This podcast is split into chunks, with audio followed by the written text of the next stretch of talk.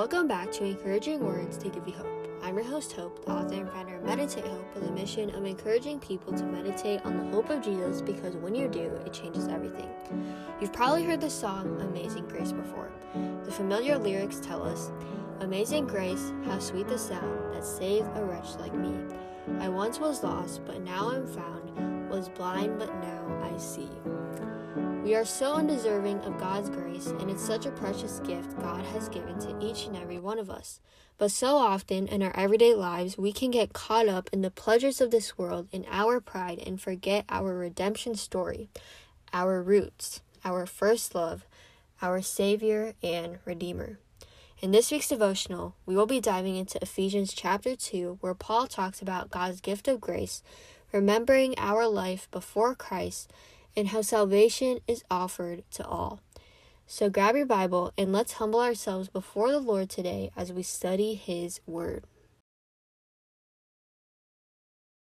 In the first 10 verses of this chapter, we will see how they talk about God's abundant and undeserving grace for us.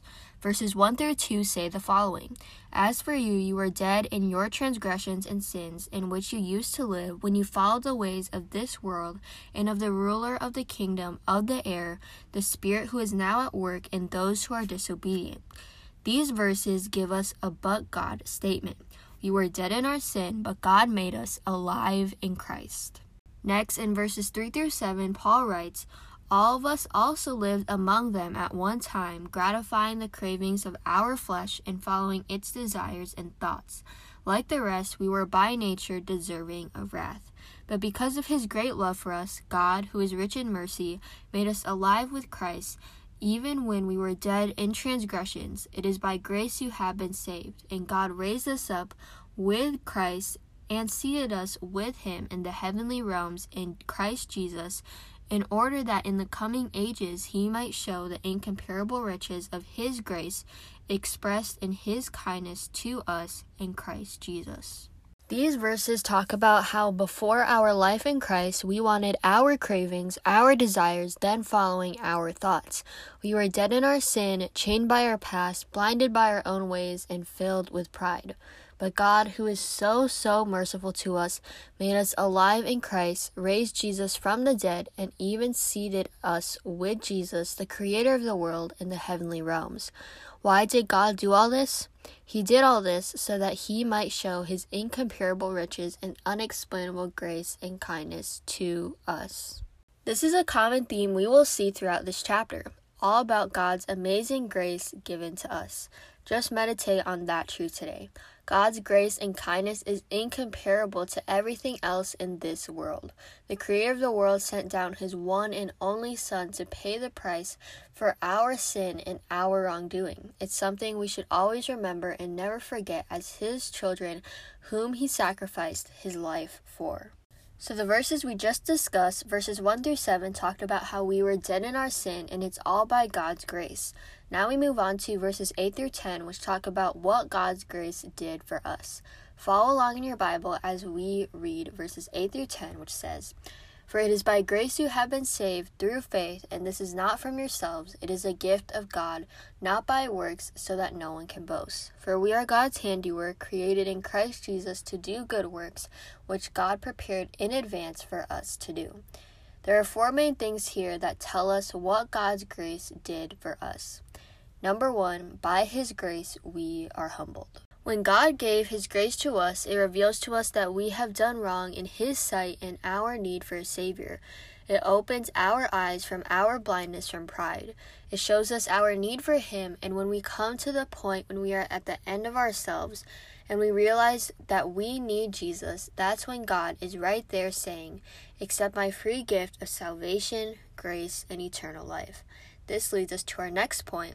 By His grace, we are saved. It is only by His grace that we are saved. His grace is the only payment for salvation through His Son, Jesus. It's not by our own works we are saved, but by His grace. Remember, God's grace is how we recognize our need for a Savior. If we were saved by doing good works, which we aren't, that's earning our salvation, denying our need for a Savior. It's only by His grace and not from ourselves that we are saved. Number three, by his grace we choose to give him glory. Since we are saved by grace, we choose at that moment to give God all the glory and acknowledge Him as our source and the only one who can save us. We are so undeserving of His grace. We never deserved it, and we were worthy of death as the punishment for our sin. But because God loved us so much and has freely given us His grace to save us, we owe Him all the glory. And number four, by His grace, we are given purpose. Without God and His grace, we are nothing. Because without God, we are nothing. Without Him, we wouldn't even be alive and breathing right now. Through Him, we are His handiwork. We are given purpose, created to do good works, and are equipped to live like Jesus because we are made in His image. Live in God's gift of grace today. Recognize your need for a Savior and that Jesus is the only one who could save you and fill that void. Accept Him as your personal Lord and Savior and accept His gift of grace freely given to anyone who will receive it. Next, in verses 11 through 13, Paul talks about how salvation is a free gift to all, including Gentiles, which wasn't how it was like before Christ died on the cross. He writes, Therefore, remember that you who are Gentiles by birth, called uncircumcised by those who call themselves the circumcision, which is done in the body by human hands, Remember that at the time you were separate from Christ, excluded from citizenship in Israel, and foreigners to the covenants of the promise, without hope and without God in the world. But now in Christ Jesus, you who were once far away have been brought near by the blood of Christ. In these verses, Paul calls the Ephesians, who are Gentiles, to remember. This word, remember, is used two times in this group of verses their life before Christ and what God has done. As humans, we don't really like to look back at hard times. We often want to fast forward through the hard times and just get it done and over with. But as Christians, it's important to remember our lives before Christ. It's part of our story, and even the broken pieces of our story can be used by God to paint a beautiful masterpiece. God can use the unlikeliest of people and do a complete turnaround in a person's life. Why is it important to remember the tough trials and seasons? Well, they are worth remembering. We can look back at any of our lives before Christ and praise the Lord for what He has done. Before Jesus, we were without hope, without the promises of God, and far from Him. Through His blood, as Paul writes, we are brought near to Him. And just like we talked about earlier, remembering our life before Christ humbles us, acknowledges God in everything, and shows us God's master plan in redeeming our souls. Finally, in verses 14 through 22, Paul talks about how there is peace and unity among believers through Christ. He writes in verses 14 through 18 For he himself is our peace, who has made the two groups one and has destroyed the barrier, the dividing wall of hostility, by setting aside his flesh, the law with its commands and regulations. His purpose was to create in himself one new humanity out of two, thus making peace, and in one body to reconcile both of them to God through the cross, by which he put to death their hostility. He came and preached peace to you who were far away, and peace to those who were near. For through him we both have access to the Father by one Spirit. These verses talk about how we, the body of Christ, are one through Jesus dying on the cross. He is our peace, and there is no longer division among the body split into Jews and Gentiles, but just one group of people, the body of Christ. Through him, we have direct access to the Father by one Spirit. Before Jesus died on the cross, there was a curtain in the temple where only priests were able to enter and meet with God. But now, through Jesus, there can be peace and unity among believers, and anyone can access God at any time. Paul then writes in verses 19 through 22 Consequently, you are no longer foreigners and strangers, but fellow citizens with God's people and also members of his household, built on the foundation of the apostles and prophets, with Christ Jesus himself as the chief cornerstone.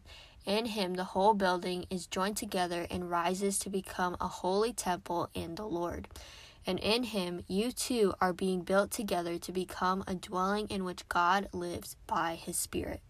What Paul is talking about here is how we are no longer foreigners and strangers, but we are citizens of heaven and members of God's household, whether Jew or Gentile. Our foundation as believers is Jesus Christ as the chief cornerstone. In Christ, the body is united, the holy temple of the Lord, and the dwelling place of the Holy Spirit. We are all one body. God welcomes all his family no matter what your story, nationality, tribe, or tongue. God welcomes all. He comes knocking on the door of our hearts, seeing if we will open it, dine with him, and accept his free gift of salvation, grace, and eternal life. Will you open the door today? Run home and accept Jesus as your personal Lord and Savior and enter God's family? Now it's time for our discussion questions and application. This week we will be doing a lot of reflecting about God's grace to us and His redeeming love for us. It might even get a little emotional as you reflect on these questions yourself. So let's come before Him with a humble heart. Number one, what does God's grace mean to you? We talked about how Paul told the Ephesians how it is by God's grace we have been saved and have been given a purpose. Take a few moments after listening to this podcast episode and grab a piece of paper and a pen. Write a little letter and prayer to Jesus. Thank Him for His grace and tell Him what His grace means to you. Think about how His grace has changed your life because I know His grace has truly changed my life and the lives of other believers around me. We have such a gracious God. Choose to praise Him today. Number two, do you remember your life before Christ? Though it's hard to look back at the hard seasons, remember that they are worth remembering. Even the Ephesians were encouraged by Paul to remember their lives before Christ, which for some of them could have looked really dark, without hope, and without God. This week, I encourage you to look back at some old prayer journals and prayer requests and maybe even reflect on past seasons of your life. Look back and see how God has worked in and through every season and how He has brought you through each and every one, all by His grace. And number three, have you accepted Jesus as your personal Lord and Savior? Have you entered the family of God and accepted His free gift of grace, salvation, and eternal life? Remember, this is the most important decision you will ever make. God's gift of salvation and grace is free to all, no matter who you are or what you look like. Today, choose to open the door and run into the Father's arms. Accept His free gift of grace and remember His amazing grace in every season. Thanks for listening to this week's podcast episode. I hope I encouraged you and brought you closer to God. Make sure to subscribe to this podcast if you haven't already so that you don't miss out on any future episodes. For daily Christian encouragement throughout your week and Bible journaling inspiration, you can follow at Meditate Hope on Instagram. That's M E D I T A T E H O P E. For weekly devotionals and Christian resources, you can go to meditatehope.weebly.com. That's M E D I T A T E H O P E dot W E E B L Y dot com. Remember that you can listen to this podcast on Apple Podcasts, Spotify, and wherever you get your podcasts. Thanks for listening.